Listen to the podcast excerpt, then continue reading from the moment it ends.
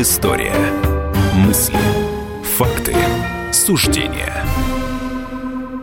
Здравствуйте. В студии радио «Комсомольская правда». А Леонид Максименков, кандидат исторических, доктор философских наук, историк-архивист, автор публикации проигранное сражение маршала Жукова. Мы с Леонидом Валентиновичем сегодня говорим о может быть, самым знаменитым военачальнике советской страны 20 века. Его не стало 45 лет назад, а 80 лет назад он возглавил корпус на Халхинголе. Он принимал парад Победы в июне 45-го на Красной площади. И тема сегодняшней беседы а, с Леонидом Максименковым а «Был ли Георгий Жуков советским Бонапартом?» И почему 62 года назад советская система не свергла самого знаменитого советского военачальника, который тогда был министром обороны СССР. Ну, начнем, наверное, с того, что э, вы э, в своей публикации пишете о том, что Жуков был лично убежден. Именно он, творец и главный инструмент нового курса партии, имея в виду разоблачение культа личности Сталина? Да, совершенно верно, потому что документы показывают, рассекреченные документы из бывшего президентского архива, которые переданы на государственное хранение федеральные архивы, э, представляют э, несколько иную картину деятельности Жукова на посту министра обороны в качестве кандидата, а затем члена президиума ЦК КПСС и причины его э, яркого и запоминающегося свержения с Кремлевского Олимпа в октябре 1957 года. Годы, когда он сначала был на посту первого заместителя министра обороны, затем... Куда вы рекомендовал Берия? Да, совершенно верно, потому что тогда существовало коллективное руководство. После смерти Сталина э, был триумвират в составе Маленкова, Молотова и Кагановича, и э, Хрущев исполнял роль технического э, секретаря, а затем первого секретаря ЦК КПСС. И э, все решения утверждались этой тройкой. Характерно, что свержение Жукова в 1957 году Э, было объяснено партией примерно в тех же выражениях и терминах, что и свержение Берии в 1953 году. С разницей, что Георгий Константинович остался жив, хотя был смещен со всех постов. Но аргумент, который э, Хрущев выбирал для партии, для государства и для остального мира, всегда заключался в следующем, что такой-то пытался поставить э, возглавляемое министерство или ведомство над коммунистической партией. То есть пытался играть руководящую политическую роль, будучи Э, лицом подотчетным э, партийному руководству. А когда именно появился Жуковский план вот, атаки по всему фронту и на вождя народов, и на в общем, партию сталинистов, которые... Ну, должен сказать, что документы у нас все-таки отрывочные, потому что многие протоколы Политбюро отсутствуют, а тогда президиума ЦК КПСС, отсутствует доступ ученых к такому уровню информации, как особые папки, Президиума и Политбюро, где э, более такие щекотливые вопросы обсуждались. Э, третий уровень – это на многих партийных документах стоит маленькая пометка э, простым карандашом, материалов нет. Значит, они решались просто кулуарно, кулуарно Без называлось документов. в духе обмена мнениями, состоявшегося на заседании Политбюро или Президиума ЦК. Вот этот дух обмен мнениями очень часто отсутствуют какие-то материальные следы этого. Но а проявился он в 57-м, а как вы полагаете, решение Жуков когда принял? Вы имеете в виду антисталинский курс да, Жукова? Да. Ну, со свержения Берии. Мы знаем, что он был э, главным действующим лицом э, в бескровном фактически свержении Берии, хотя это могло означать, конечно, какой-то рецидив или конфликта в Москве, или даже э, конфликта на местах. Жуков был в группе тех военачальников, которые по факту арестовывали Берию. Документального свидетельства у нас нет, вот подписанного, что предписание выехать со знаменки в Кремль, сделать то-то и то-то. Но фактически он был первым заместителем министра обороны обороны. А затем он обеспечил, э, следует также сказать, бескровное смещение Маленкова, который был наследником Сталина с поста председателя Совета Министров. А в те годы пост председателя Совета Министров был главным в иерархии, потому что... То есть даже главнее, чем пост Хрущева как первый старя партии. Да, да, да. Потому что первый секретарь это была все-таки до какого-то момента, вот где-то до 57-58 года, техническая роль. Она должна была подтверждаться властью в государстве, властью в партии. У Сталина было два поста – председатель Совета Министров и секретарь ЦК. После его смерти решили не совмещать эти посты. И первое время почти два года председателем Совета Министров был Маленков. Затем он также был свергнут. И мы можем сказать, что армия, конечно, тоже обеспечивала это. Потому что не следует э, забывать, что после ареста и казни Берия э, госбезопасность была обезглавлена. Да, вы нам акцентируете внимание, что у госбезопасности вообще была деморализация. Полная. А да. Получается, что армия была главной силовой структурой страны, которая могла повлиять на все, что происходило наверху. А Жуков, как ее руководитель, по идее, сказать, Совершенно мог верно. вправо или влево повернуть. Совершенно верно. Потому что создался вакуум. Жуков э, просто по факту заполнил этот вакуум э, в системе правоохранительных органов и то, что мы сегодня называем силовыми министерствами, и э, аккумулировал большую власть. То же самое повторяется летом 1957 года, когда он обеспечивает бескров... новый бескровный переворот в Кремле, когда одним махом было выведено почти все сталинское руководство в лице Маленкова Маленкова, Молотова и Кагановича, был э, оставлен символически на посту председателя Совета Министров его бывший начальник маршал Булганин и маршал Ворошилов. То есть пять членов тех сталинских пятерок, шестерок, семерок были в одночасье, буквально бескровно, в течение нескольких дней выведены. А как, голосованием на президиуме ЦК? Э, ну, на президиуме ЦК они, проиграли, э, они выиграли, но Хрущев тогда сделал очень интересный шаг, он вызвал в Москву членов Центрального комитета. И вот здесь Жуков опять опять-таки играет э, решающую роль, потому что он привозит их в Москву на самолетах военной авиации. Аэрофлот их не привозил регулярными рейсами. Он обеспечивает все. То есть он еще раз доказывает, что армия – это э, важнейший инструмент решения крупнейших политических проблем. И тут Жуков выступал союзником Хрущева в да, его борьбе за да, власть. Да, да, да. Ну, э, потому что он считал на тот момент, и как это показывают нынешние документы, что Хрущев проводит жизнь политику, которую Жуков, судя по документам, не не только поддерживал, но и инициировал. Это политика реабилитации репрессированных генералов, в том числе тех, которые были э, репрессированы в первый период Великой Отечественной войны. Это наказание тех, кто участвовал в репрессиях и в, в международных делах тоже. Он, он э, э, стремился к более гибкой политике на международной арене. То есть по, и внутриполитически, и внешнеполитически на тот момент он был соратником и сторонником Хрущева остается за кадром вопрос, а может быть, это Хрущев был союзником скорее Жукова, потому что сила была за Жуковым. У Хрущева, кроме... То есть кто был главнее в этой паре? Если мы рассматриваем вопрос с военной точки зрения, с геополитической, то получалось, что главным оказывался Жуков. А... Поэтому американцы, например, сейчас частично рассекречены какие-то документы ЦРУ, они стоят на их сайте в открытом доступе, это любой желающий может посмотреть. Э, Четко говорится по событиям лета 1957 года в Москве, что Жуков главный главный кандидат на, пост, на пост председателя Совета Министров. Жуков в декабре 56-го еще выступал в защиту советских военачальников, на которых Сталин по мнению маршала Победы, свалил военную катастрофу 41-го. А, там звучало в его докладной записке, которая приводится в вашей публикации, а, пять фамилий генералов, которых обвинили в трусости, бездействии, развале управления войсками, сдаче оружия без боя. В первую очередь шла речь о командующем Западным военным округом генералом Дмитрии Павлове, на которого Сталин завалил вину за катастрофу а, на Западном фронте. Ворошилов предполагал, что эту тему надо обсуждать, но Жуков продавил их реабилитацию. Это была его первая серьезная победа. Э, да, в, в тот момент это было очень важно, потому что на, на кону, на повестке дня стал вообще вопрос об оценке первого этапа Великой Отечественной войны, пересмотре э, роли Сталина и о создании подлинной, научной, выверенной архивной картины Великой Отечественной войны. И здесь э, его союзником был другой прославленный маршал Великой Отечественной. Василевский? Василевский.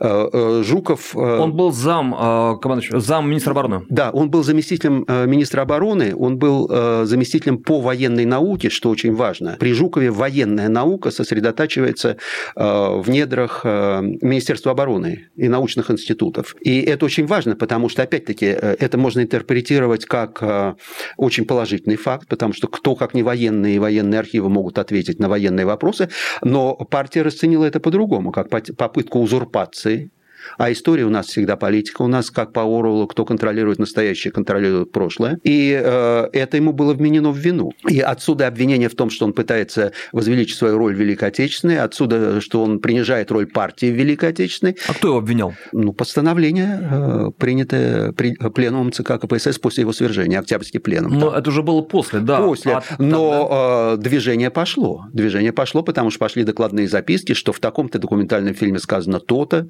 в, в такой-то книге сказано другое. В августе 1957 э, года, то есть э, через полтора месяца после июньского пленума и до Октябрьского добивается того, что маршал Василевский пишет заявление с просьбой уволить его в отставку по состоянию здоровья. Он не хотел участвовать в этих Нет, играх? я думаю, что его вынудили, потому что это уже был такой, знаете, арьергарный наезд на маршала Жукова, но именно по историко-политической линии. Вроде никаких претензий нет, но э, маршала Василецкого вынуждает написать это заявление. Это тоже лето 57-го? Да, это август 57-го, середина августа. Заявление пока мы не видели, значит, его надо продолжать искать в архив, посмотреть, что маршал написал, с учетом того, что он еще проживет после этого 21 год. Значит, состояние здоровья было не настолько э, серьезное, Плачевным, да. да, что он переживет э, не только Жукова, но и, и, и Хрущева. И тогда Хрущев делает следующий шаг, вот с точки зрения истории Великой Отечественной, которая нас всех волнует, которая э, в очень ключевых моментах до сих пор еще не ясна, особенно первый период войны. Тогда Хрущев добивается, что вся научная работа по истории войны выводится из Министерства обороны и передается Институту марксизма-ленинизма при ЦК КПСС. А вот к этому мы вернемся после короткого перерыва. В студии радио «Комсомольская правда» Леонид Максименков, историк-архивист, автор публикации «Проигранное сражение маршала Жукова». И мы говорим о том, был ли Георгий Константинович Жуков маршал Победы советским Бонапартом или нет. Вернемся после короткого перерыва.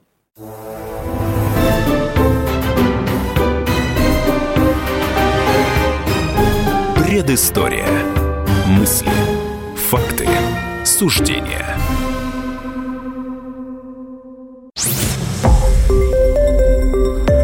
Радио «Комсомольская правда».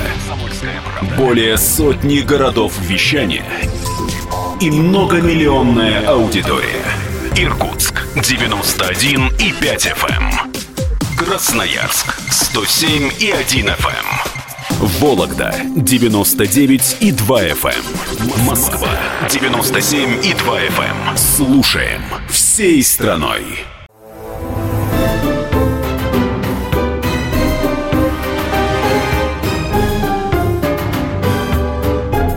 Предыстория. Мысли. Факты. Суждения. На радио «Комсомольская правда» Леонид Валентинович Максименков, кандидат исторических и доктор философских наук, историк-архивист, автор публикации «Проигранное сражение маршала Жукова». 45 лет назад не стало четырежды Героя Советского Союза. В 1957 году Жуков по тем документам, которые располагает Леонид Валентинович, предпринял, скажем так, попытку, ну, не впрямую взять власть в э, Советском Союзе, но приблизиться к ней максимально, отодвинув от власти тех, кого он считал сталинистами, тех, кого он считал соавторами и исполнителями сталинских репрессий. Хрущев добивается, что вся научная а, работа по истории войны выводится из Министерства обороны и передается Институту марксизма-ленинизма при ЦК КПСС. Значит, история отныне пишется войны политическими деятелями. Не только политическими, партийными историками. А что такое партийная наука, мы знаем. Это лженаука. Будет Хрущев, они будут воспевать Хрущева.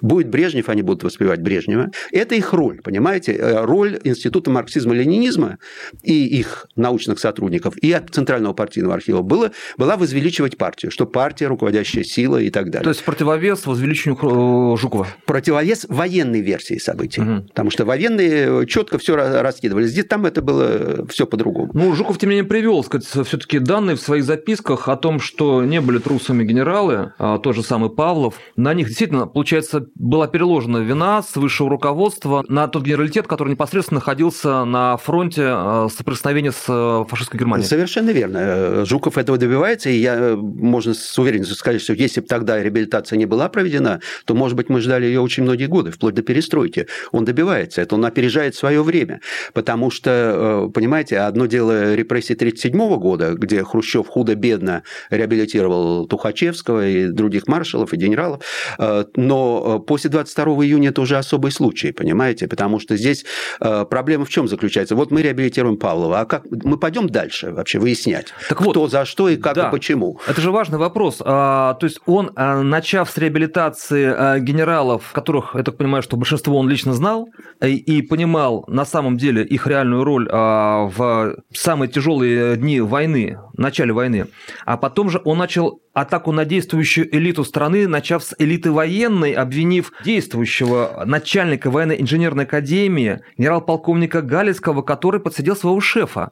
А, репрессированного генерала Семена Асланова. То есть он стал бить по тем а, военным, которые занимали, ну если не высшие, но ключевые все-таки посты в существующей структуре, а, военной структуре советского государства. Совершенно верно. А риск-то был очень высок. Он что, не понимал рисков, которые при этом возникают, и цепочка, которая за ним потянется? Ну, он был победителем, и, видно, это то было состояние, которое Сталин называл головокружение от успехов, но это уже был очень серьезный шаг, потому что и в партии, и в государстве э, проверять личные дела действующей номенклатуры было не принято. Это было впервые? Это было впервые. И можно сказать, в первый и последний раз, потому что э, этого нет в статье, но когда смещается маршал Жуков, через год э, частично отменяется это решение президиумом ЦК КПСС. Надо сказать, что э, в хрущевском руководстве было очень много людей, которые вели себя, скажем так, э, оппортунистически в годы э, правления Сталина.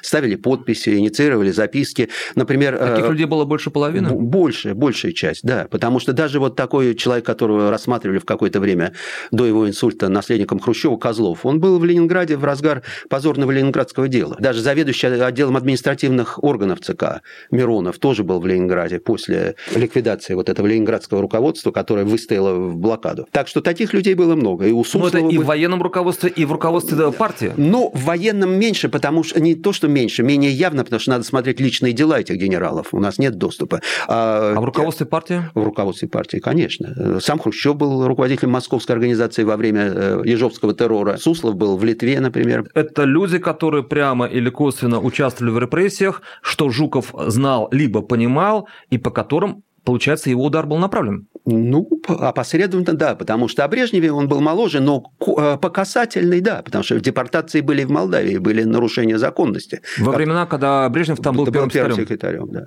и после. Так что там э, святых там не было. Я не знаю, вот Екатерина Алексеевна Фурцева, которая была секретарем э, Московского комитета партии, ну, может быть, она как-то меньше, потому что... Но... Так она же приходила к Жукову и просила, Георгий Константинович, возьмите власть, иначе эти, как она говорила, Маленков и Каганович придут. Такое было же? Я не присутствовал при этом разговоре.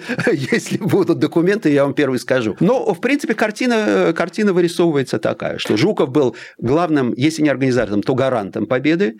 И то, что сталинисты не совершили реванш в 1957 году, э, реальная заслуга, конечно, главная заслуга, это маршала Жукова. А кто был в союзниках Жукова, или он один воевал против системы и был обречен на поражение? Судя по тому, что э, после его свержения по минимуму была организована чистка кадров, высших кадров э, Министерства обороны, мы можем сказать, что он действовал в одиночку. Э, он не политик, во-первых, он военный деятель, его видение политической системы, он никогда в партийных органах не заседал, он не знал, как организуются вот эти подковерные все решения, как действует номенклатурная власть в этих коридорах. То есть все как на войне. Да. Начертил да. карту ударов да, с флангов, соверш... с тыла и пошел. Совершенно верно. Совершенно верно. Может быть, я это мое личное предположение, и судя по раскладам, может быть, действительно американцы правы и Жукова готовили или обещали ему пост председателя Совета Министров. Тогда бы у него была реальная Обещал власть. кто?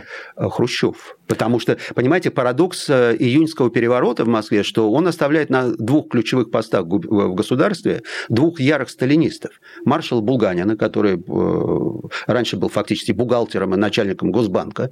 При Сталине. При Сталине. И потом Сталин его сделал маршалом Советского Союза Союза. Который никогда не воевал, по большому да. счету. И даже Хрущев потом лишит его звания маршала, потому что ясно, что это было политическое решение э, Сталина показать настоящим маршалом, и Жукова, и маршалом Победы. На вот фоне кого такого... хочу, да. того и назначу. Вот это так выглядело. Значит, этот человек был, остался на посту председателя Совета Министров, хотя он не должен был оставаться. Он должен нести, он выступил против Хрущева, он поддержал Маленкова и компанию, он должен был уйти, если он э, по, по правилам политической игры. Хрущев его оставляет. Оставляет для чего? Чтобы не дать этот пост Жукову. И это логично тогда выглядит. Потому что... Не дать пост Жукову, который после этого может действительно возглавить страну. Может возглавить страну. Потому что тогда это был реальный пост с реальной властью. Ему бы подчинялись э, министерства. И судя по тому, что он проводит такую, можно сказать, революционную политику в области военно-промышленного комплекса, модернизация оружия, э, замена, и не только и на внешнеполитическом уровне. Он понимает, что хрущевская политика политика э, грозит э, серьезными проблемами стране, страны. А Жуков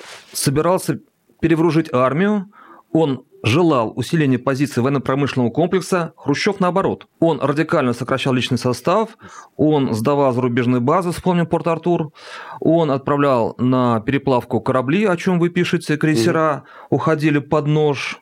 Получается, что у них позиции-то были по отношению к армии и ВПК противоположны? Они не могли нигде сойтись ни на чем. Не Они мог... были врагами, ну, не конкурентами. Конечно, потому что Хрущев был политическим деятелем, партийным деятелем, членом военного совета, и он всегда считал, что э, партия превыше всего, и партийные решения это главное. И мы видим, как с 1954 года, когда он более-менее консолидирует власть и начинает свои зарубежные поездки и поездки по стране, он принимает одно из э, катастрофических решений за другим.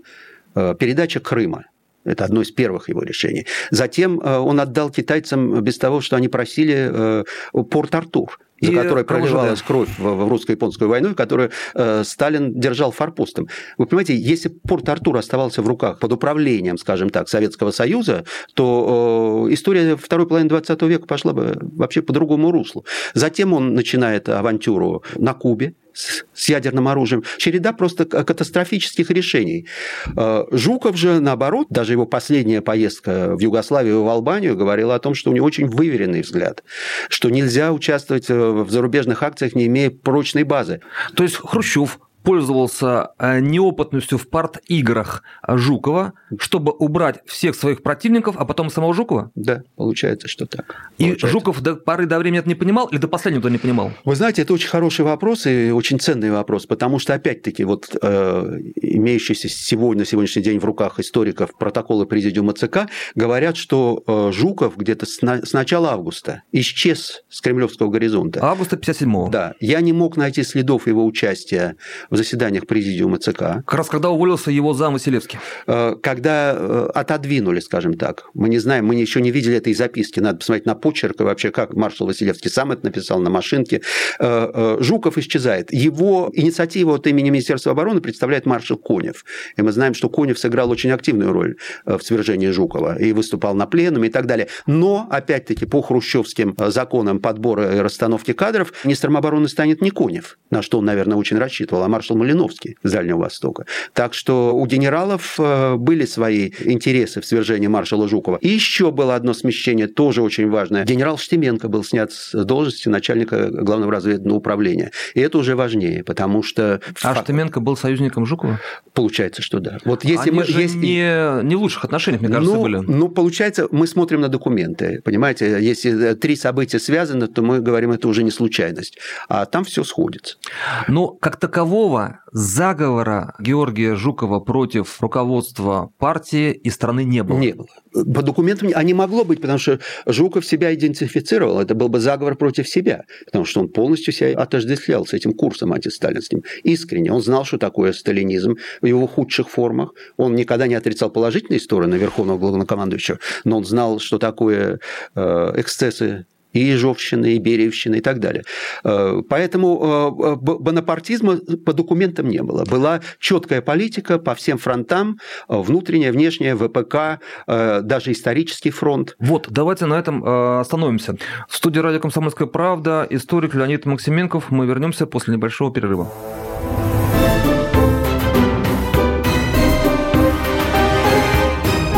Предыстория. Мысли. Факты. Суждения. Максим Шевченко. Я вот за что люблю «Комсомольскую правду». Сегодня «Комсомолка», не устану это повторять, является практически единственным СМИ в России федерального масштаба, который дает реальную картину страны. Радио «Комсомольская правда». Нас есть за что любить.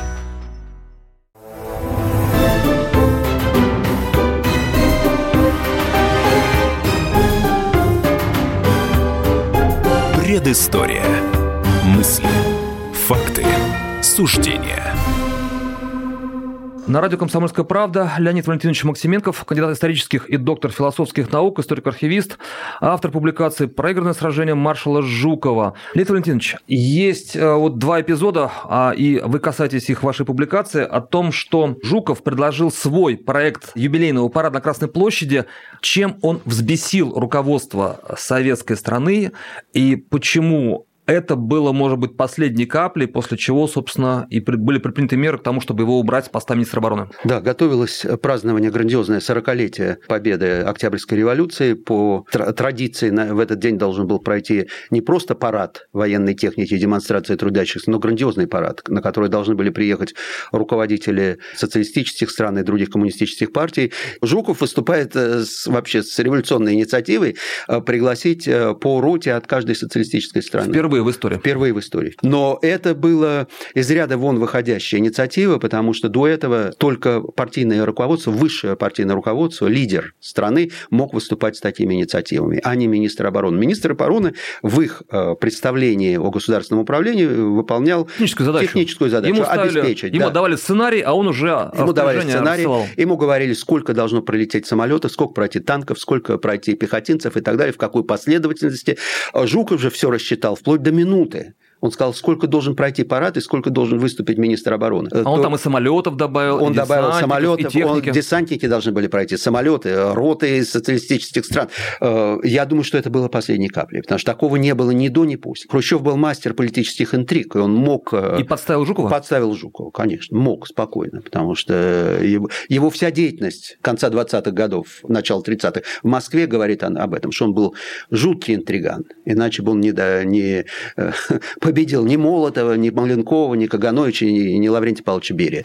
И парад пройдет уже по хрущевскому сценарию, без Жукова выступит. Есть, а ему а, дали отворот-поворот на... Это как пришло, произошло? На пленуме, на президиуме? Э, на президиуме завернули его инициативу о новейшей военной технике, которая должна была быть показана, новейшая на тот момент, которая даже не была изготовлена в опытных образцах. Он попросил, э, разработки были, но mm-hmm. ему нужно было несколько экземпляров. То есть он хотел показать, что все его усилия по развитию вооружений родной советской армии не зря, и что весь мир должен бояться советской страны. Совершенно потому верно. что у него есть такое замечательное оружие, и все это под его руководством. Под его руководством и новейшее оружие, которое привело бы в шок э, наших бывших союзников и партнеров. Поэтому его отправляют в эту поездку, из которой он уже вернется никем. В такой ситуации это фактически было уже ссылкой, и фактически его отстранили. 18 июля он разослал членам президиума а, ЦК КПСС приглашение в США. Да.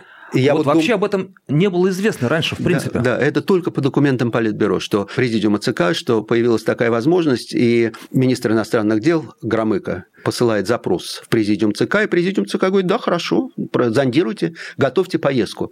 Что было беспрецедентным, потому что надо вспомнить лето 1957 года, это было только 8 месяцев после, после соб... подавления мятежа в Венгрии. Мятежа в Венгрии, и страна находилась под санкциями, хотя мы под санкциями находимся большую часть нашей тысячелетней истории, ничего нового в этом нет, но, э, понимаете, в таких условиях поездка министра обороны Советского Союза, маршала Советского Союза в США по приглашению министра обороны США могла означать крупнейший прорыв. А кто инициировал это приглашение? Э, нужны документы. Нужны МИДовские документы, нужны документы э, спецслужб, как это все произошло, нужны документы с американской стороны. Но факт, что перед нами лежит решение президиума ЦК. То есть Продолжать... они прислали не первому лицу СССР Хрущеву, а министру обороны, который в иерархии советской страны какую занимал позицию? Третью, четвертую?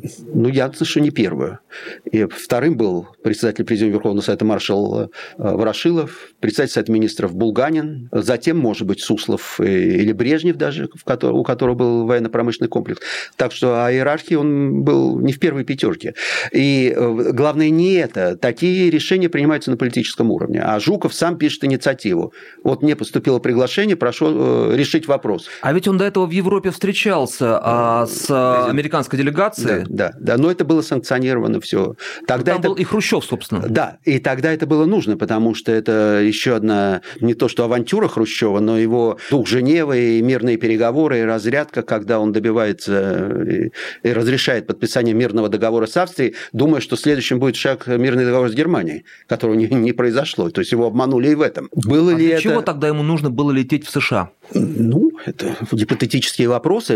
Я в своей статье пишу, что это могла быть э, чья-то провокация. Просто посмотреть на его реакцию. И если визит уже подошел конкретно, его могли бы обвинить во всех смертных грехах, как был обвинен маршал Тухачевский в 1937 году. Не нужно забывать, что на Жукова постоянно шли какие-то сигналы, такая грубая дезинформация из Европы. Например, в 1954 году это отложилось в его личном деле. Я вот четыре назад уже писал о содержании личного дела Жукова в архиве Президиума ЦК КПСС. Там лежит один донос, который поступил из Парижа по линии внешней разведки о том, что в советском посольстве в Париже появился некий гражданин, э, передал пакет. В пакете было сказано, что Жуков ведет э, переговоры с западными агентами, что он готовит захват власти, э, что и так далее, и так далее. То есть фактически был сценарий 1957 года описан. Это отложилось в его личном деле. Я не думаю, что это сильно изменило судьбу Георгия Константиновича. На... Я думаю, что его свержение было предрешено, но это была вот такая вишенка на пироге дополнительная. Ну, Жуков проиграл аппаратную борьбу. Он э, недооценил силы аппарата партийного и переоценил свои силы как военачальника. Совершенно верно. Совершенно верно.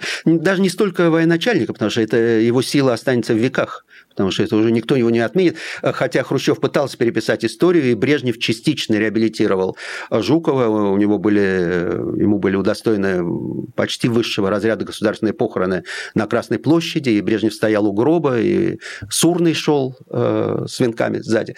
Но э, с военной точки зрения, я думаю, Жуков с политической, да. Это еще раз доказано, что политика – это искусство, может быть, намного сложнее военного, что это высочайший пилотаж, и Жуков к сожалению, не создав систему э, противовесов, э, союзников в высшем руководстве, он проиграл. Какие главные ошибки допустил Жуков в своей деятельности в 1957 году? Скорее всего, это была, как бы это ни парадоксально прозвучало, его честность. Гражданская и военная честность. Он действовал открыто, как на войне он не расценил и недооценил всех угроз, Э, аппаратных конфликтов, э, подковерных конфликтов в Кремле, недооценил э, глубину компрометации Э, хрущевского руководства, которое, конечно, не было замешано в репрессиях 1937 года и в э, поражениях первого периода войны, как сталинская, но тоже имело свою долю э, скелетов в шкафу. Он этого недооценил. Он действовал очень прямолинейно. Союзников у него не было не только в партийном аппарате, хотя они должны были быть ему благодарны, но там благодарность – это очень отвлеченное понятие. Он обеспечил свержение Берия, свержение Маленкова, свержение... Вот То есть Хрущев ему был обязан? Хрущев был обязан. Но Хрущев это, как показала практика, он даже своих союзников потом свергал. То есть а, э, Жуков, получается, слишком по многим пытался ударить, слишком от многого пытался очистить. Он бил и по партийной элите, по значительной части, и по военной элите. То есть по слишком большим категориям людей, которые составляли костяк управления советской страной, он решил ударить. Да, совершенно верно. Одновременно, одновременно по всем фронтам. И э, он проиграл там, но можно сказать, что, конечно, Россия выиграла, потому что его программа реновации военно-промышленного комплекса, и те новые границы в правилах политической игры, которые он все-таки установил, все-таки э, стали проверять э, на биографии э, наших партийных деятелей, военных. И Это после органов. его запросов? После того, как планка была задана, понимаете? Они же не могли потом назад пойти. Например, человек, замешанный в каких-то извращениях при времен культа личности, уже не мог рассчитывать на продвижение по службе. Нужны были новые кадры, молодые кадры, незапятнанные. И в этом заслуга Жукова? В этом заслуга Жукова, потому что он поднял планку, потому что партия уже не могла отменять свои предыдущие решения. Но Кто... военный переворот Жуков бы не пошел. Я думаю, что нет, нет, потому что это было против него. Если бы он был председателем Совета Министров, это уже другое, понимаете? Потому что а председатель... до этого осталось полтора шага. Да. И вот это главная загадка нашей истории, почему Жуков не возглавил советское правительство, то есть советское государство, легальным путем. Он имел все шансы для этого, потому что его предшественник тоже был маршалом Советского Союза. То есть у нас были маршалы в руководстве государства. Не забывайте, что Сталин был генералиссимус. То есть Хрущев переиграл всех, в том числе и маршал Победы Жукова? Да, получается, что да, на этот раз. Но ему аукнется в 1964 году. Леонидович, ну и вопрос, который, наверное, завершает нашу с вами беседу. Тот штамп, который к Жукову приклеился, советский Бонапарт, это все-таки штамп или ему было присуще то, чем характеризуется бонапартизм? Ну, Стремление это... к личной власти, невзирая ни на что. Ну, это клеймо, даже не столько штамп, это клеймо, это политическое обвинение, которое в конце 90-х, по-моему, было снято в официальном порядке. Добилась комиссия по реабилитации при президенте, но этот штамп снят в глазах истории. Что касается стремления к власти, ну, у него было, э, было свое видение настоящего и будущего России, и Советского Союза, и социалистического лагеря, и всего мира. Как любой политик, он пытался это видение сделать реальностью. Механизмов у него особых не было, и те правила игры, которые были установлены в Советском Союзе в то время, что партия решает все, что нужно идти через партийный аппарат, ему не позволяли этого делать. И, и я думаю, что нарушить вот... привели к э, да, такому да, финалу. Да. Даже не то, что попытки их нарушить, а впечатление о том, что он собирался это делать или делал. Действительно, там есть основания для этого, потому что он очень смело себя повел. Но бонапартизма, конечно, никакого не было. Потому что Бонапарт – это победа. Вот если бы он победил, мы бы говорили, что был бонапартизм. Но поскольку он проиграл, проиграл в конкретной политической битве. Но в истории, конечно, он выиграл. И 9 мая, и э, теми двумя с половиной, с половиной годами на посту министра обороны. Он все-таки очень изменил ситуацию. Спасибо. В студии «Радио Комсомольская правда» был историк Леонид Максименков. Мы говорили о Георгии Константиновиче Жукове.